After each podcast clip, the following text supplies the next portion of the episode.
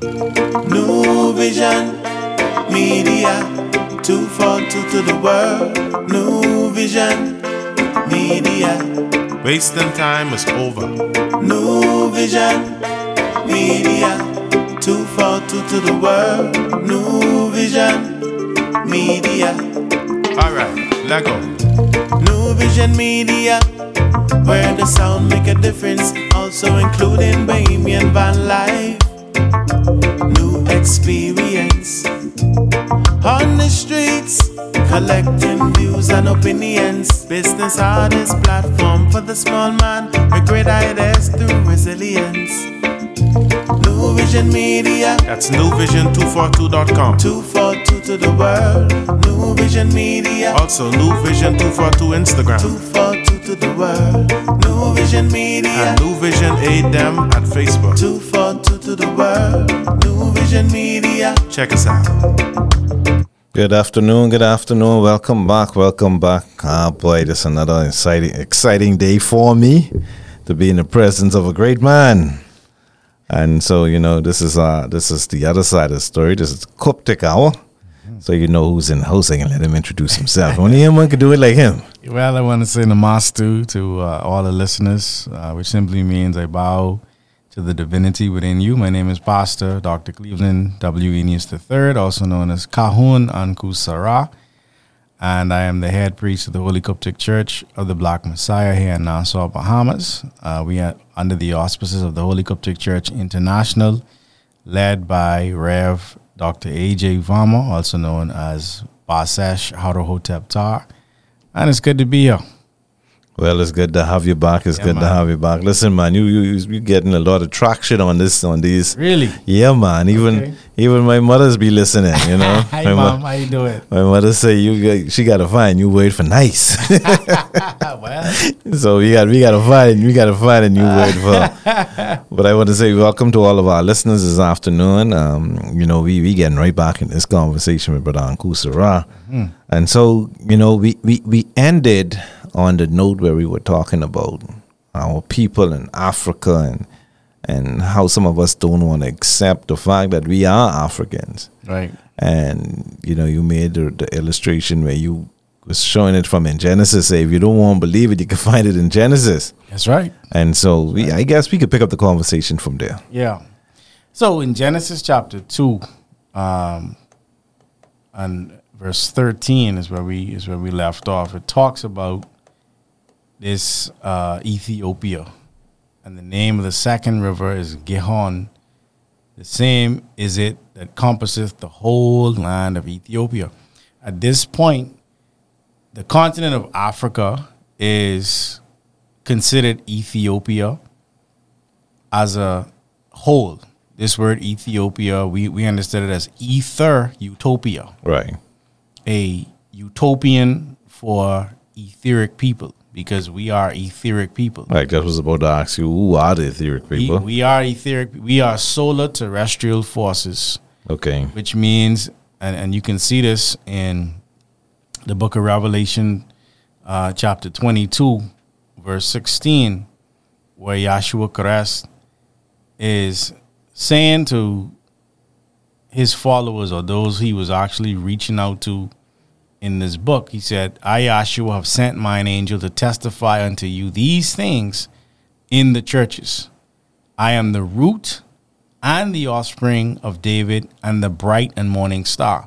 Right. So him being a bright morning star, ultimately, he was saying to those with ears to hear and eyes to see, he was saying that I am a solar terrestrial force. Right. All right. We who have dominant amounts of melanin within our skin, our eyes, our hair, and our body, we grew along with what's called original creation. Right. So we talk about those first 14 books before Genesis. Mm-hmm. One of those books references, it's called the Book of Beginnings and Before. Okay. So it talks about this etheric, or this moment where the etheric reality was more prevalent insofar as things hadn't slowed down to what they are today. Right. Right? And so when that happened, as far as these etheric beings having to now incarnate here on this planet, mm-hmm. this planet only has one sun, right? However, the planet that these celestial beings are coming from has three suns. Right, right. And because they have three suns where they originate, there's less energy here. Mm-hmm. So now this body that we're in had to be created in order to survive under one sun. Okay. All right. That being said, as an etheric being, when people hear ether, they think about something spooky or something. Right, right. But it's really in the blood. Mm-hmm. Melanin is really a hormone. Mm-hmm. Mm-hmm. Melanin is really solid light. Mm-hmm. And for anyone who wants to test it, you just go outside and light. And you'll find out. You'll see the melanin will move where it needs to ultimately protect the skin. Right. They call it a tan line. Mm-hmm, mm-hmm. You understand? Mm-hmm. So that's what was going on here in what was being called the Book of Genesis, or originally in the Barashith. There was a reconstruction taking place. Right. So for the melanin folks, explain who are these melanin folks?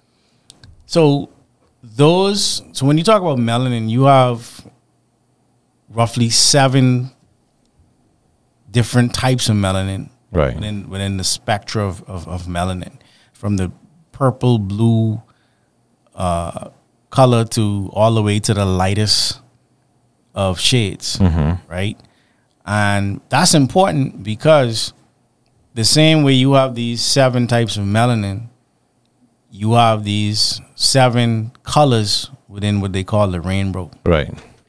And so there was a point in our growth and development where these creators, who were ultimately these celestial beings who were scientists, mm-hmm. they're called alchemy. Okay. And these alchemy, they were responsible for creating the 7 spheres, or what is called the atmosphere today, mm-hmm.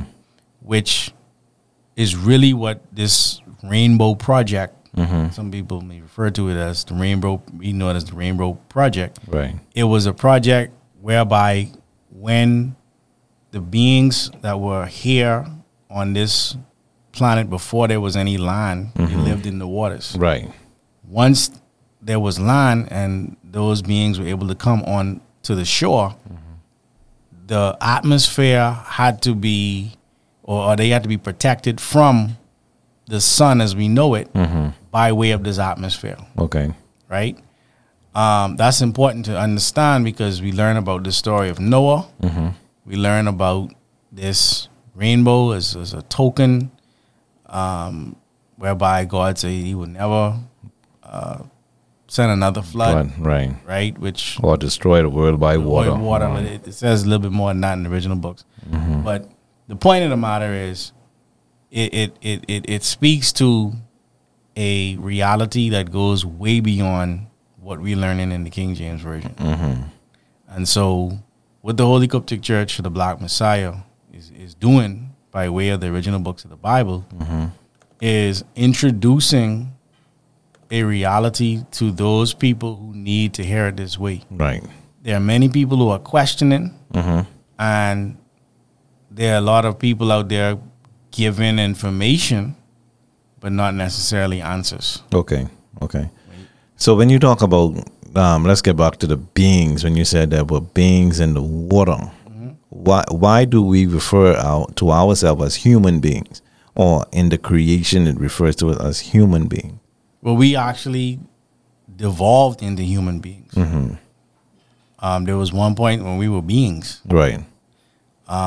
There was one point where we were celestial beings, right.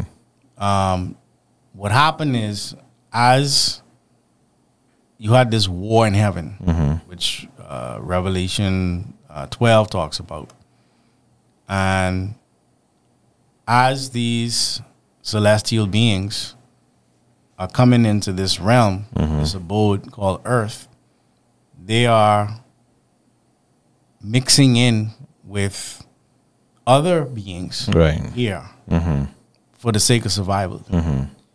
As that's happening, the potency of the gene is being diminished. Okay.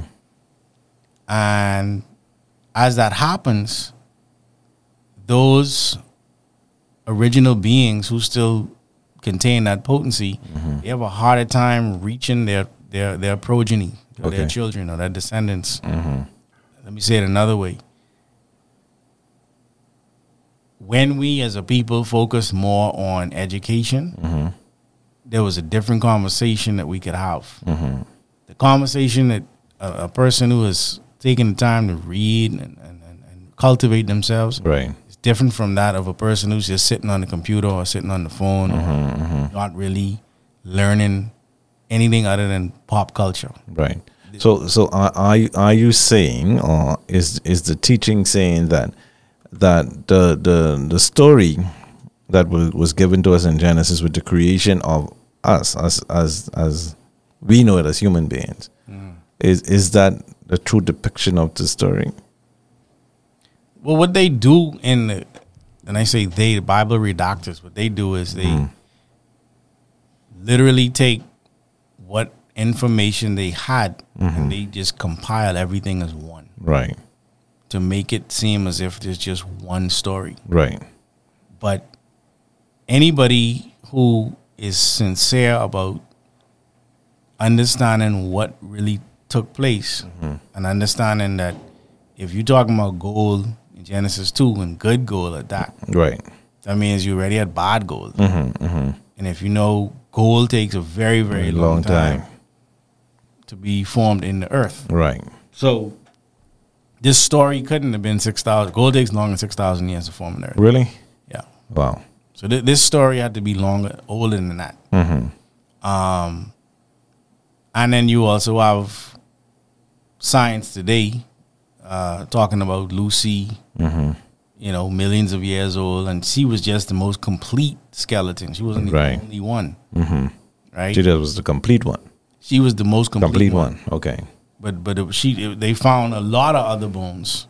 All right, Leakey, he found many bones, but that particular skeleton they call Lucy. That was the name they gave it. Right. And so when we are reading this particular narrative, what we have to be very mindful of is that we're getting this narrative by way of the Greco-Roman. Right. And the Greco-Roman is writing for the Greco-Roman. We're not Greco-Roman. Right. The moment we understand that, we should appreciate that that is their version. And they call it a version. That's why it's called the King James Version. It's called a version. It ain't called the truth. It's called a version. They say the King James truth. Right. It's called a version. All right. Right? And a version of the truth? Or it's a version of parts of a truth. But even if either way you say it, if you say it's a version of the truth, then the question then becomes, well, then what is the truth? Right. You're giving me a version, but what is the truth? Okay. Because I could have went to watch a game, and I could tell you what I saw, and that's the truth. Right. That's a version of the truth. Right. But if I didn't stay till the end, and one team was leading with 2 minutes to go, and I say, all right, let's game over, and I leave, and my interpretation of what was going on, they lost. Home team, or they lost. They lost. My team was losing. Right. I'm mad, and then when you watch ESPN, like, man, a miraculous comeback. Right. That's the truth. Right. But that don't take away from what you saw. Okay. I saw them getting beat the whole game. Right. They played horrible. So you're saying that there are it has to be the truth. There has to be one truth. Right? But with different, would that say, because you always talk about at oneness, and, you know, And we're talking about that many persons have a different version of the truth. That, right. That almost sounds similar to a particular story. Well, what happens is there's a perspective from the African, there's a perspective from the Indian, there's right. a perspective from the Chinese, there's a perspective from the European, mm-hmm. which we respect. Atwanism mm-hmm. says we respect all of those perspectives. Right, right. However, we must extract the Africa out of all of those perspectives. How do one disseminate the African side of this, the story? How? Because it's like it almost seems like to be since our people so quote unquote has been enslaved, the traditions, the religions, the practices that we used to follow, you now have to go and find them. If one is not readily available like the Indians, it's not readily available like the Europeans. Right. So how do one determine which one is our own? You have to have a guide. Mm-hmm. And where do you find the guide? For us in the Holy Coptic Church, that guide is our Rev, right? Dr. A.J. Varma. Okay.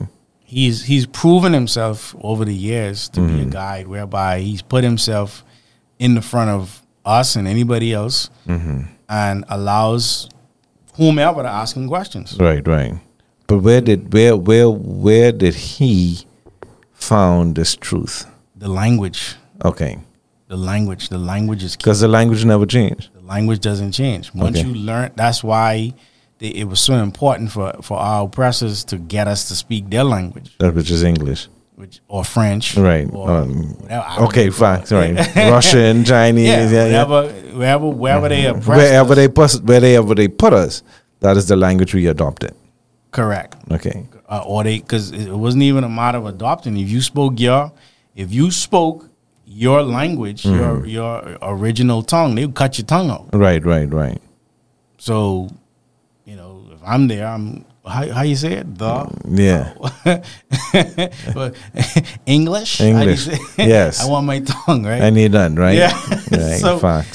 So we have to be aware of these realities, and so far as everyone has their perspective, but as Africans, you have to accept that you're an African first. First, you have to accept that. If you don't accept that, then anybody's perspective will make sense to you. But in some quarters, there are meddling people like ourselves who said that they're not identified or they are not Africans.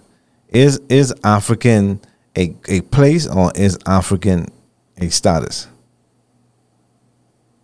So, when we were on the continent, mm-hmm.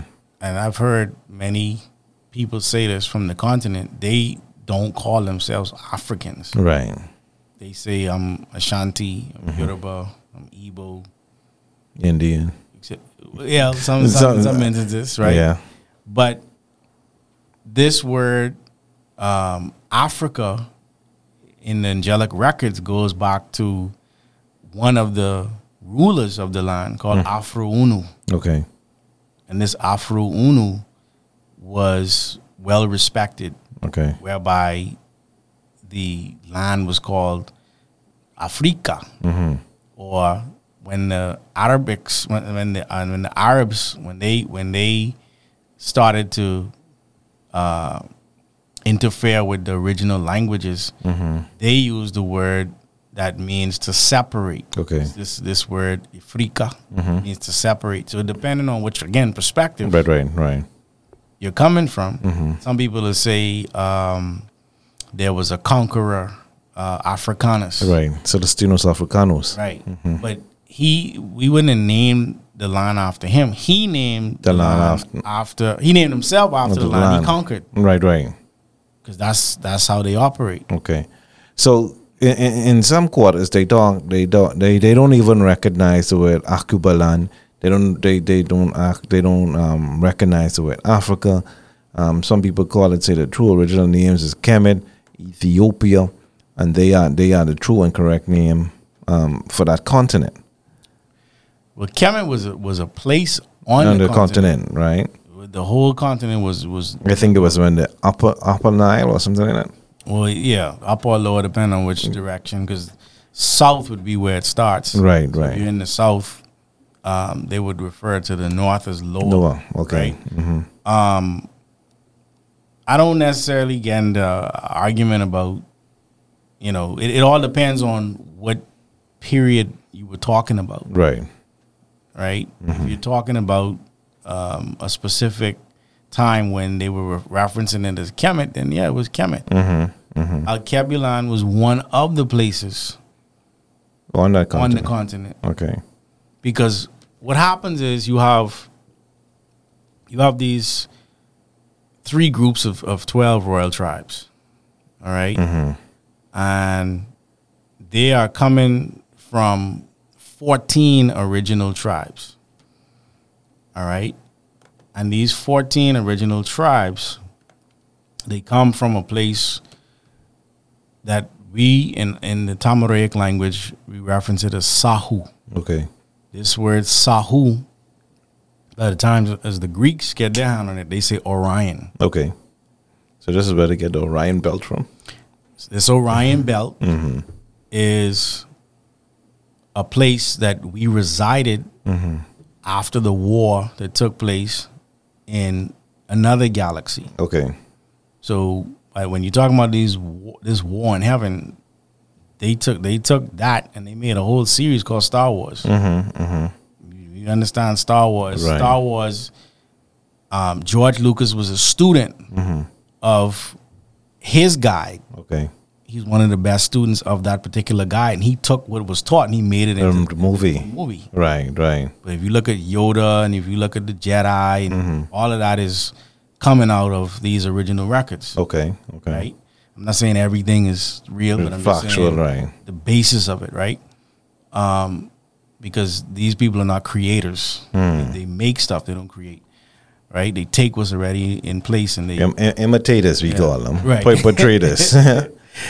And so these beings that come to this abode, this planet, you have 7 of them that are more agreeable and 7 that are more disagreeable. Mm-hmm. Those that are more agreeable are staying in what's called Africa today, okay. around the Nile. Mm-hmm. Those that are more disagreeable are in what is called Sumeria, mm-hmm. or someone say Babylon or Asia today. Okay, and they're around the Tigris Euphrates River. Mm-hmm. And one of the places where the agreeable guardian angelic host stayed in Africa was called Al-Kebulon. Okay. Okay, that was one of the places. Is this factual or this is a story? No, it's not a story. It's recorded. It's records. Right, right. When you read and thing about it is, when we translate it as the Holy Coptic Church, mm-hmm. there will be those who will say, "Well, how will we know that that's the right translation?" Right, which is a fair question, which okay. is why we say ask the questions you need to ask to right. verify what you need to verify. Mm-hmm. When Zachariah Sitchin, a Jew, mm-hmm. when he records it, it becomes a bestseller. Right. Because he recorded he translated the cuneiform tablets. Okay. And he talks about the Anunnaki, and he talks about Sumeria, and he talks about all this stuff we're talking about. Right. And his books are bestsellers. But how okay, if we could accept the story from somebody else, mm-hmm.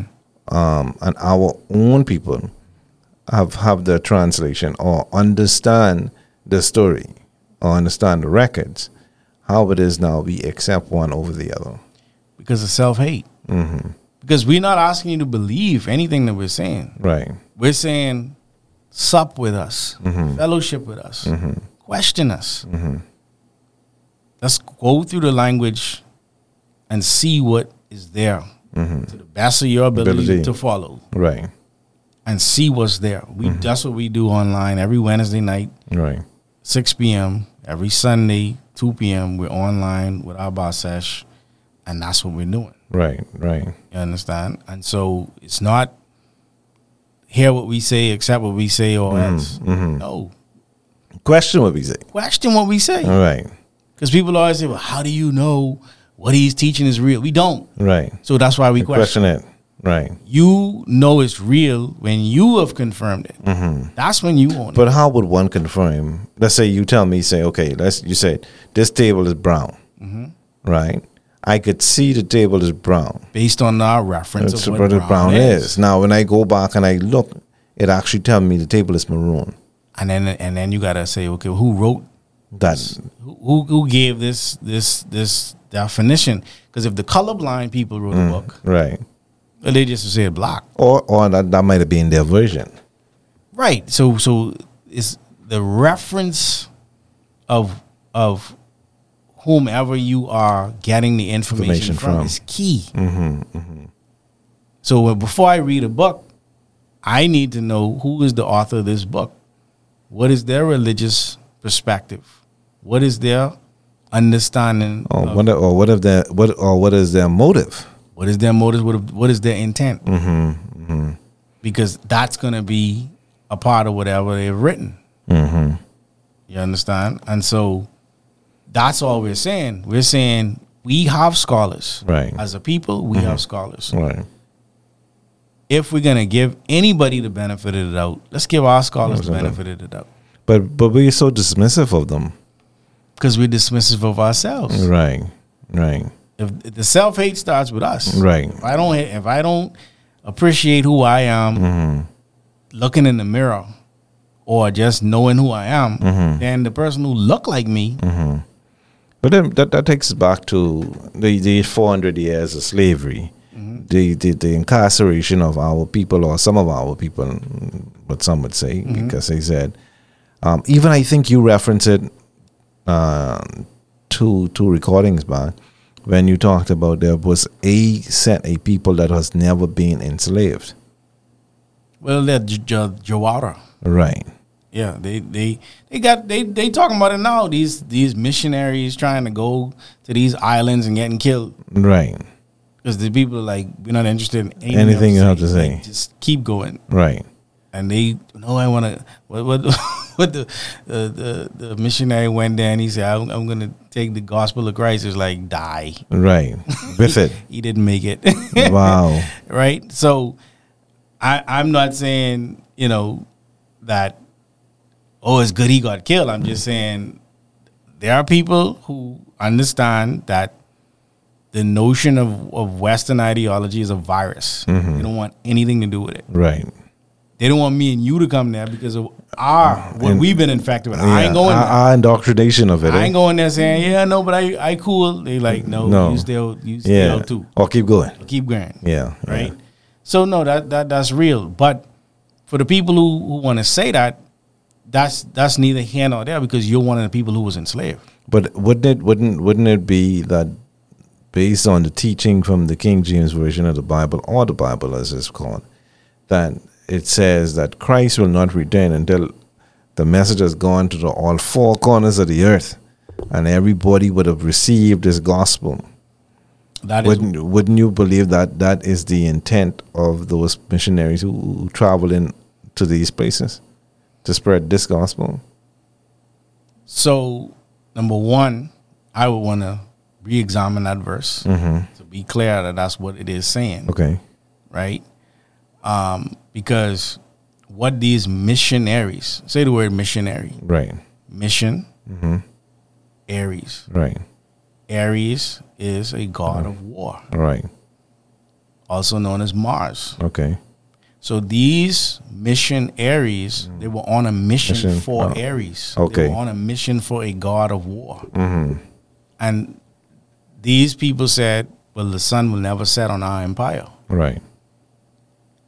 These people also created different codices, Codex Vaticanus, Codex Sinaiticus, the four different codices.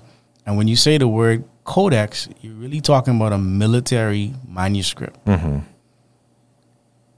They created these codices whereby, and you can Google this, right? They created these codices, and they'll tell you that this is the oldest Bible in the world. Mm-hmm. Okay. And then they'll say that the Bible that we hold today, monotheistic scriptures, that they must be fulfilled. The question that the Holy Coptic Church is asking our brothers and sisters to consider is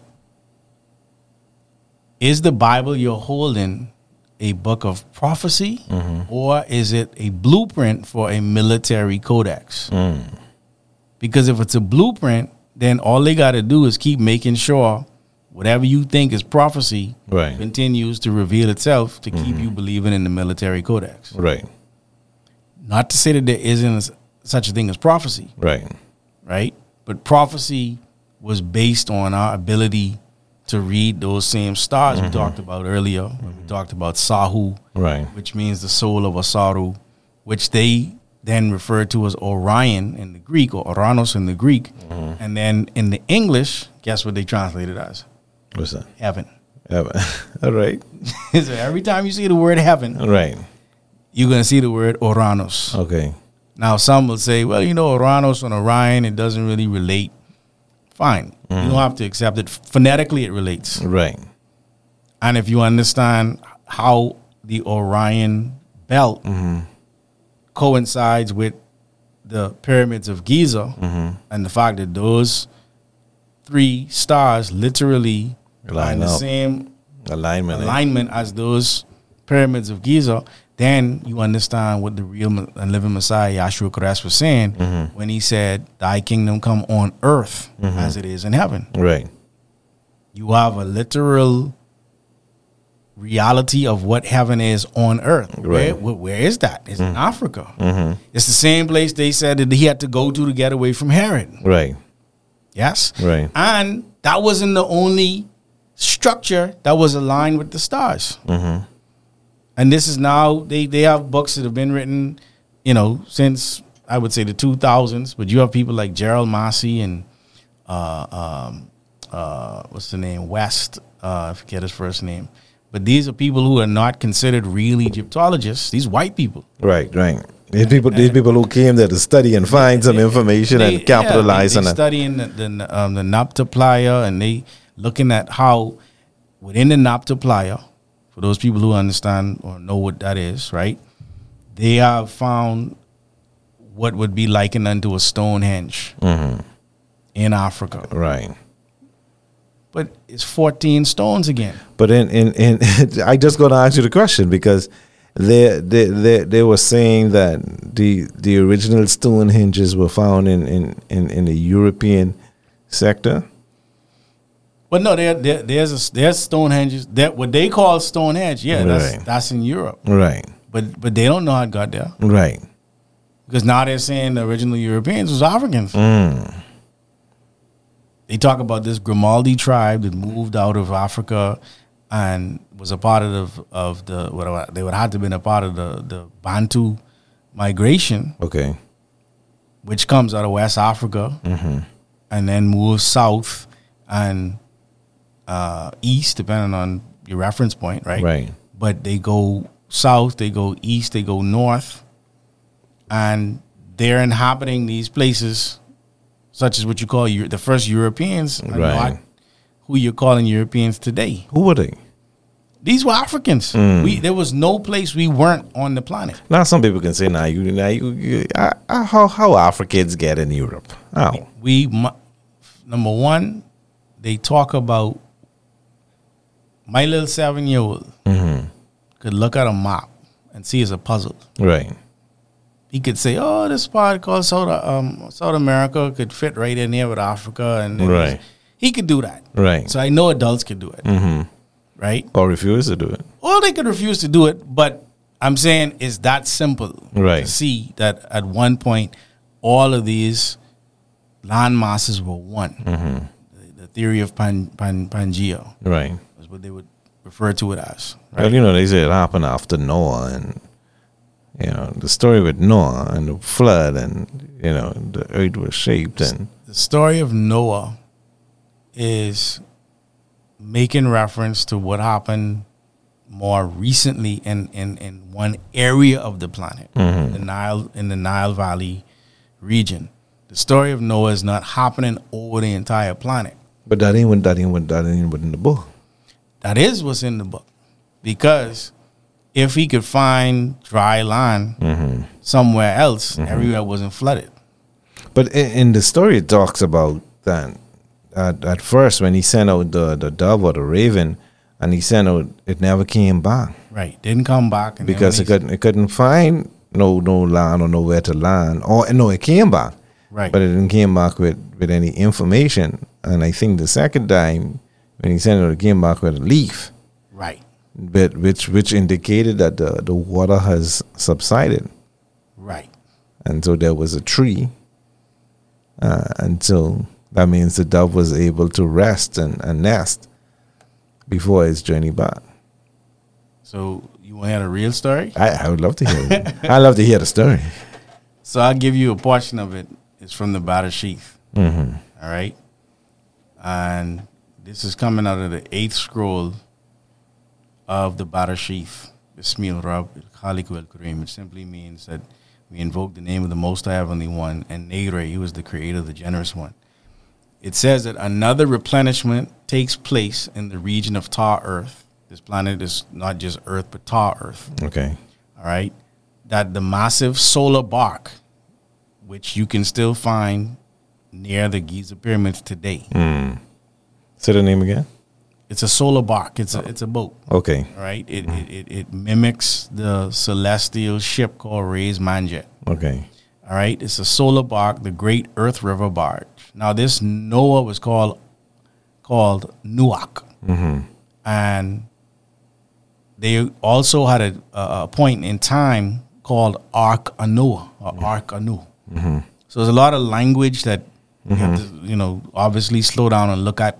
As you have time. But for the sake of time, it says this Arkanu came to dock and disembark Labana. Labana, which means milky white. That's where the word Lebanon comes from. Right.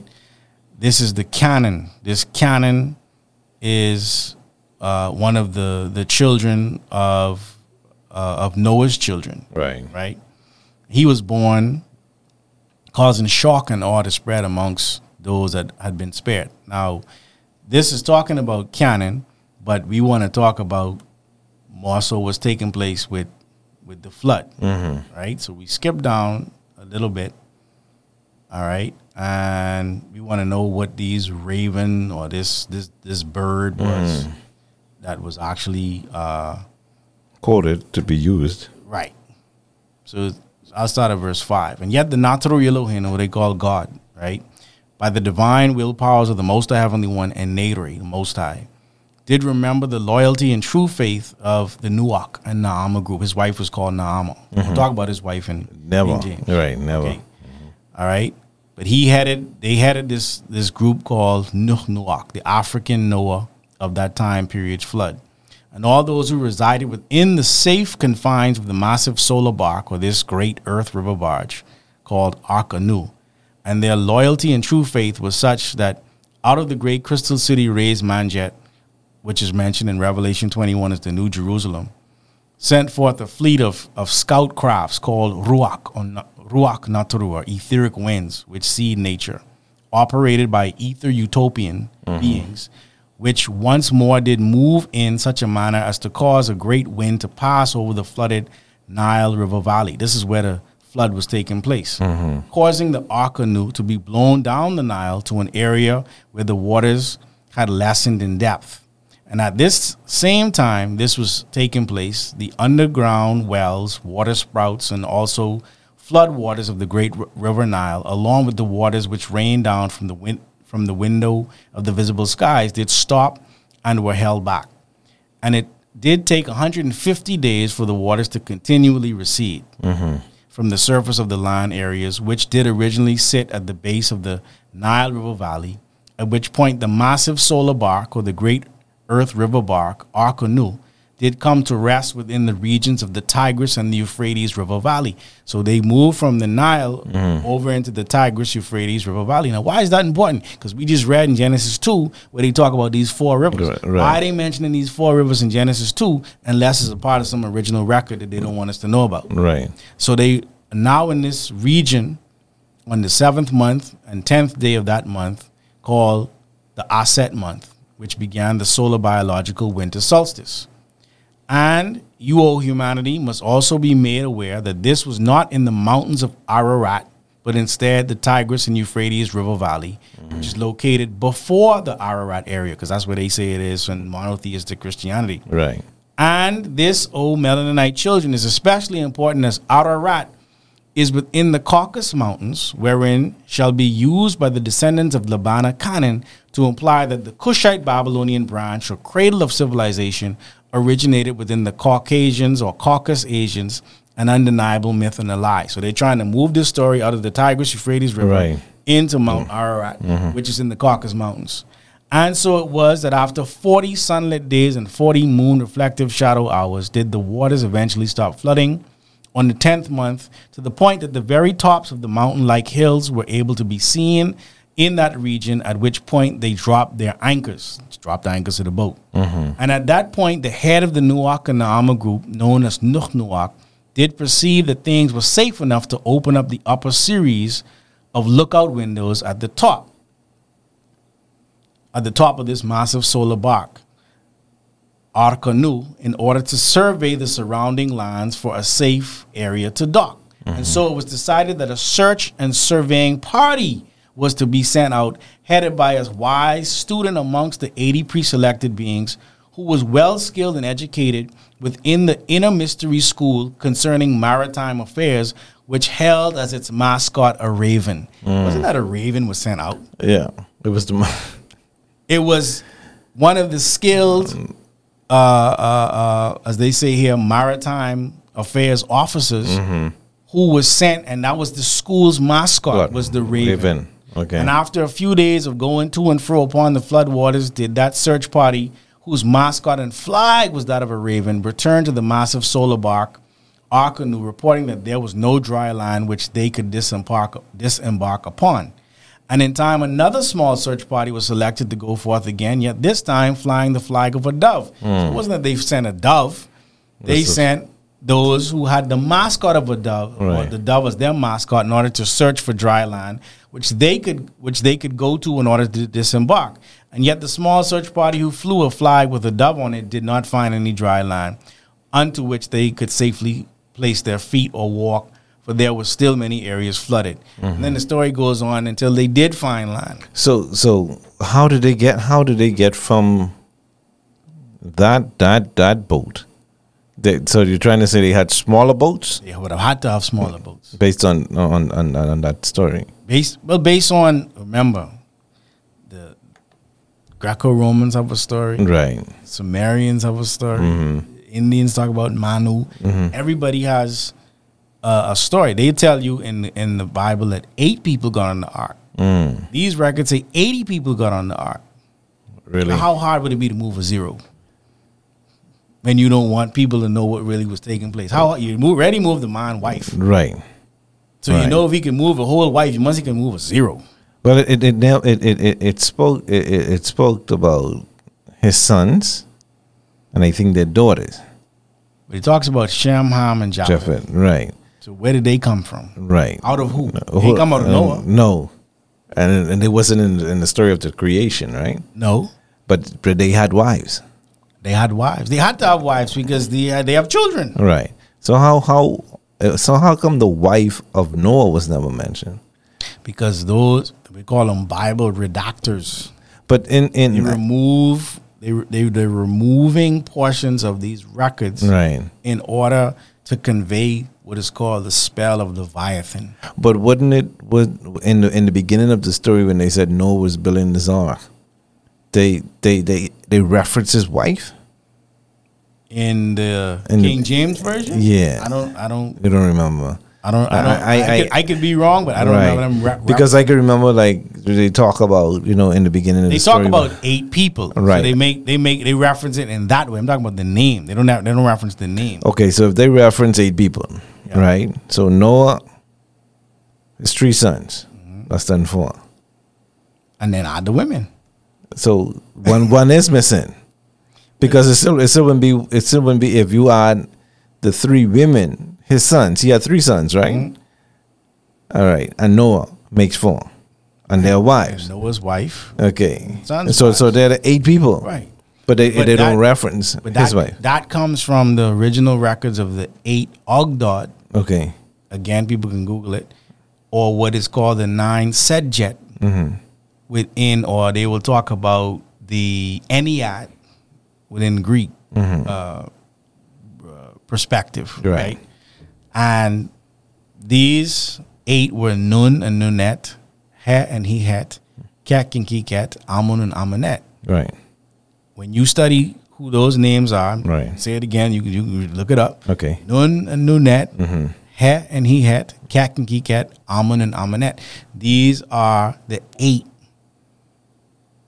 beings at the beginning of one of our creation stories. Right. Those 8. Those 8. Mm-hmm. And then you also have Atumre before those 8, which gives you 9 Sedjet. Okay. Or these 9 sacred beings. Mm-hmm. And that's the 9 sacred beings that are, when we celebrate Hanukkah, right, from December 21st to January 1st, those 9, the first 9 days, because they always sing the 12 days of Christmas. Mm-hmm, mm-hmm. When are the 12 days of Christmas? When are the 12 days? December 21st to June 1st. Mm-hmm. Okay. You have these 9 beings that are also related to one of the constellations again, because everything that we're talking about originates in the stars. Right. All right, called solar biology. Everything in Newtonism is based on solar biology. And I say all of that to say that group would have been a part of an earlier flood, which was way before this particular flood. Oh. Because remember, this is book 15. You won't get to that first flood, you got to go back to many books way before that. So based on that information, right? Because the theory is, or the facts that you can reveal is that the Genesis book is the 15th book. We talked about that last week. The original books of the Bible, yes. So there are 14 more books before the beginning of this story. Correct. Right. I remember you used the word in the beginning, not at the beginning. Correct. All right. So how do one make the correlation between that? Listen, the stories, or the persons who transcribed the story, like you said, redacted some stuff. But how do now people compile it? Because based on some of the scriptures that, even with that story, it says that after the great flood, God said that he would not destroy this earth by water again. Which means, if you look at the word again, that means, like you said, it happened before. Right? But the part that I stuck at is the rainbow. When he referenced the rainbow will be that sign. To this day, most oftentimes, after the rain, we see a rainbow. And because anywhere that there would be what you call mist of water, and then you have sun. The water acts as a prism, so it's going to cut the light. Okay. And white light, when it's cut into 7 colors: red, orange, yellow, green, blue, indigo, violet. Right. So that's the natural part of that was happening before this point. So we can't think that the first time that there ever was a rainbow was when this statement was being made. It has something to do with a bigger project that was taking place. If you go to the next book in the Barashith, it says the Nuak and the Naama group, headed by Nuh Nuwak, were one of the 14 Adama groups, 14 again, born forth out of Tamari during the last 24 million years. At this point, the Nuak and Naama group, headed by Nuh Nuwak, receives word of a promised covenant called the covenant of the bow. That's really what we don't talk about the actual covenant. We don't talk about the colors. Right. We don't talk about the covenant. The covenant of the bow, similar to that which their great genetic ancestors of the Nun Nuwak Adama group and generation had been given under the term the Rainbow Project for 20 billion of years earlier. That's another flood. Okay. So the first covenant that we are still held accountable to today is the covenant of the bow. Right. And that covenant of the bow is one that talks about us living the rights, the commandments, the laws of the original books of the Bible, mm-hmm. of the laws of Ma'at that we talked about, I think, last week. Mm-hmm. Right? But it says here that when you see this, talking about this bow, know always that the covenant of the bow which was made on behalf of the Most High Heavenly One and Nateri, by way of the Nataru Elohim, with the Nuak and the Naama group, has not been forgotten. That's what we're supposed to remember, that there's a covenant. Mm-hmm. And therein all life upon our earth shall not be fully extinguished, nor shall the waters of the land which you all shall have to carefully select and establish as each generation's Gan Eden. We're supposed to have a Garden of Eden in every generation. That's what happened. There's one now being built in Liberia, West Africa. Is it being built? How can you build what the gods has already given us? Because you have to find, as this is saying, you have to carefully select and establish in each generation's Gan Eden in order to survive or be destroyed by the natural earth, wind, water, and fire elements of nature. Mm-hmm. What does that mean? We are supposed to be within 9 degrees north and 9 degrees south of the equator. Right. It's like being on a seesaw. Mm-hmm, mm-hmm. If you're on the edges, you could tip. You could be fluctuating way more than the person in the middle. Right, right. I used to play that game. You stand in the middle and you balance yourself. Balance between, yourself. Right. That atonism, balance, mm-hmm. cooked, center. Okay. Right. We have to find the safe. There's 24 sacred spots that have to be built on this planet. Mm-hmm. We have a guide, one who is of this gene Nazarene, mm-hmm. which is the children of the gene Isis. Mm-hmm. And in each generation, those children are born amongst us. Mm-hmm. But we have to have ears to hear and eyes to see, to recognize when one is amongst us. Mm-hmm. How would you know if one is amongst us? Mm-hmm. They always tell you what time it is. Mm-hmm. They always put the records in the front of you and say, now go see for yourself. Mm-hmm. Don't believe what I'm saying. Mm-hmm. They put you back in alignment with the true scriptures. There's no belief here. We're not asking. You only believe in what you've confirmed. Right. So you're saying that the Garden of Eden is now in our generation, is being built in Lebanon. Not Lebanon, Liberia. Liberia, sorry. We're saying for those who need to hear it this way, we have an opportunity. Like Marcus Garvey, this ain't just us saying this. Right. Marcus Garvey said we're going to Liberia. But Marcus Garvey, truth be told, they were men from our era when they talk about. You think Marcus Garvey's a regular man? In my opinion, yeah. So then, why aren't you doing what Marcus Garvey? You regular man, right? Yeah, I'm so regular. Why aren't you doing what Marcus Garvey did? Because to be honest, I would have never given him a second thought to say that. Listen, I'm in my age bracket now. I'm just learning about Marcus Garvey, right. Really and truly. And the things that he would have said. He was in his 30s doing what we're talking about, though. Okay, but this is what I'm saying. Right. Because when he left off the scene, it's basically that teaching went off the scene for years. Right, because his wife had to put it together, which is the story of Asaru and Aset all over again, because they're of that seed. Right, right. Where Asaru had been butchered or separated, just like the UNIA was separated. Right.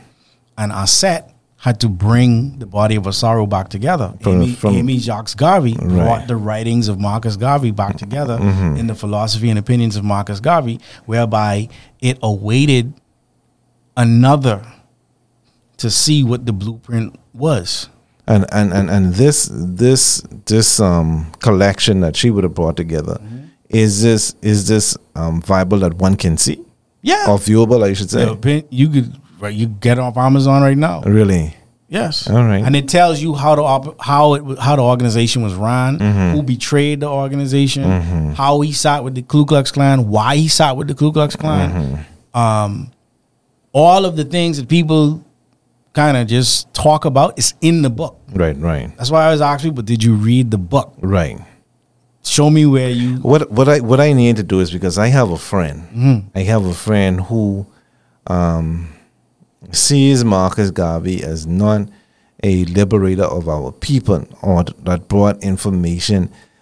We have to invite him to this next meeting so he can ask those questions that I don't know, because like I said, I have never intentionally studied the stories of Marcus Garvey, and most of it I'm putting together because people would have told me certain things. Right, you see. And so that should be an interesting topic. Yeah, because I say that to say, though, that we've always had guides. We've always had warners. And they are part of what's called the silsila, this unbroken genetic chain. And these guides or these warners, they don't necessarily maneuver in any one religion or any one doctrine per se. Right. So Elijah Muhammad and Marcus Garvey and Dr. Martin Luther King, you would say, well, they ain't really the same. But if you pay attention to their message, they are saying the same thing. They are saying do for yourself. They are saying that you up ye mighty people. Right, right. Each one of these in each generation says that, which is the book of Ezekiel 37, these dry bones. Gotta wake up and let's go. Speak to them. Speak to them and let's go. Right. Would you add Malcolm X in that equation? Yes, definitely. Yes. Because if based on, and I think I probably just naive to the fact that I've never studied or looked into the life of Marcus Garvey. I know things that would that when I talk to my other brethren from the Rastafarian faith, when I reference him with Leonard Powell and people like that, he was a friend of Marcus Garvey, and trying to get them to create this system of belief. And so that would be my only thing that I would know concrete about Marcus Garvey. Some of the things, even what my other friend is talking about, there are things that I hear, right? And now that you confirm, even the story with the Ku Klux Klan. It's in the book, though. Right. Because what they did in his trial, they accused Marcus Garvey of being a part of the Ku Klux Klan. Right. Which makes no sense. He's like, really? They're all about race purity. Well, how could I will never be accepted amongst them. Right, right. Yeah, but you sat with them. Yeah, I sat with them to understand, why are you attacking my people? What is it that you... What y'all dealing with? Right. He went there as a leader of his people to question them. He said, I ain't reading the newspaper. Right. I ain't hearing what other people. I come to ask you. You the grand wizard. Right. What's going on? That's what he went there for. But instead of giving him kudos, we said, oh, he probably was just sitting with them to be calm. What benefit would he have had? He said Africa for Africans. Right. Right. He was like, give these people a line. They ain't gonna never let you, as we see even up to today. They ain't gonna never let you matriculate into their power system and run it. Right, right. It ain't gonna happen. I mean, at every turn you can see it. Based on every time that they discover there's another abundance of something than that particular continent, they goes there as a friend of that continent or the country of that continent. Yeah. Yeah, and then before you know it, there's a war, there's something. Civil unrest. They got to come and save the day. Yes, yes. And next thing, they building the place back up and they got control of the resources. It's a classic strategy. Right. But I say a lot to say that there are established plans for us as a people if we but turn to our scholars. You can't say, well, I don't listen to Elijah Muhammad because he was Muslim. What type of Muslim was he? Ask him. Did you read his work? Because he's telling you how to eat. He's telling you how to live. You understand? Malcolm X and Dr. Martin Luther King and Elijah Muhammad and all of them, they weren't odds like everybody makes it seem. Mm-hmm. They were coming together. Now, based on some of the stories, there was a gap between Malcolm X and Elijah Muhammad based on some things that he was doing in the Nation of Islam. Like what? But the children and the young kids and that's when the separation came. And you mean when they say he had more than one wife?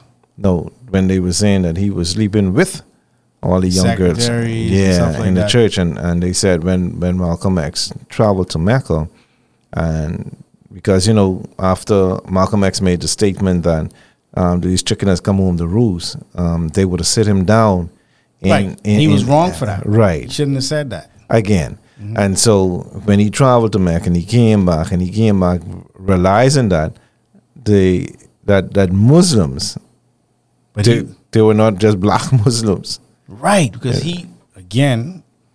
why did Elijah Muhammad use Islam? Mm-hmm. Because it has discipline. Right. You can't, remember, Yahshua said to his people, we talked about it last week, mm-hmm. I have many things to tell you, but you can't hear them. Why? Because you ain't disciplined enough. Right. So I can send the Holy Soul. Right. He didn't tell you who the Holy Soul was. The Holy Soul was the African Muhammad, mm-hmm. Mahmoud. Right.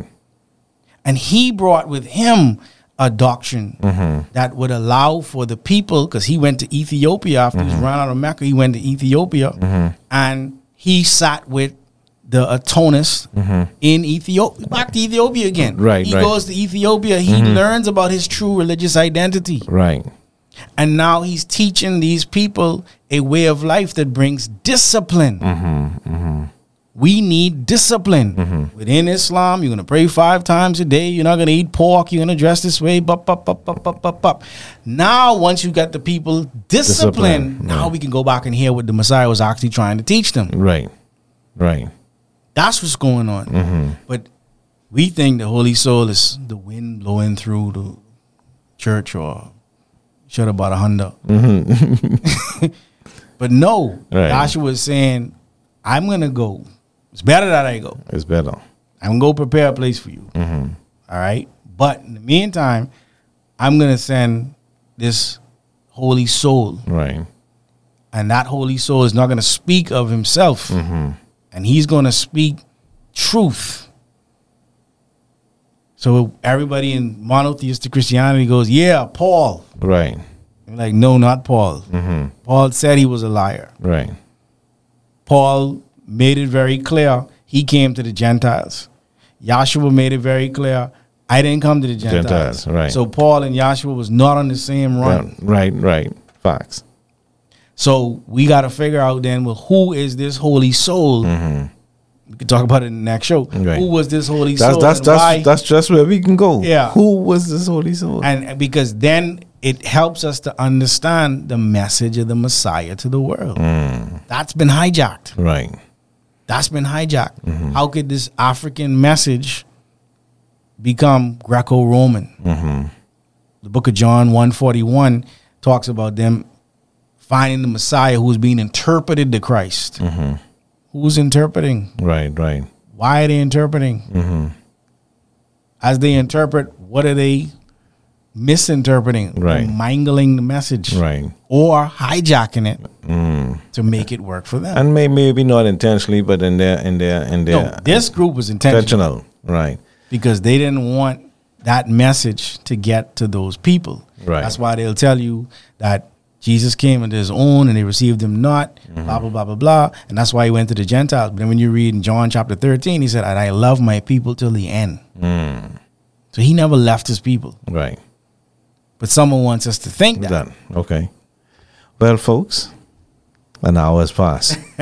And we can pick up this conversation because now we get into some real stuff. Yeah. We can pick this up. What is this Holy Soul? Who is this Holy Soul? What is the purpose of the message for our people? So, Brother Ankusara, tell the folks where they can find you again, how they could locate you. So, the easiest way, 426-1148.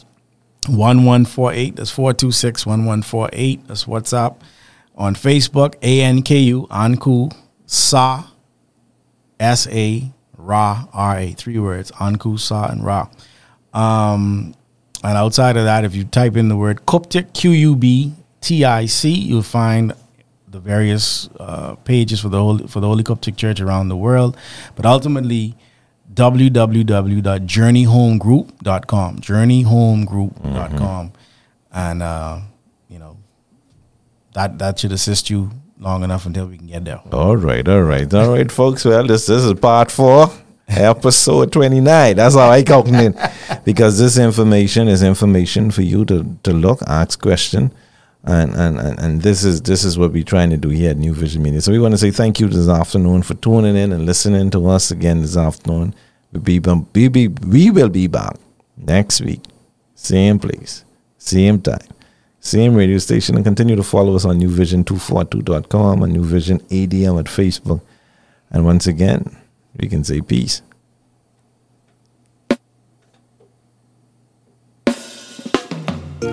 New Vision Media, 242 to the world. New Vision Media. Wasting time is over. New Vision Media, 242 to the world. New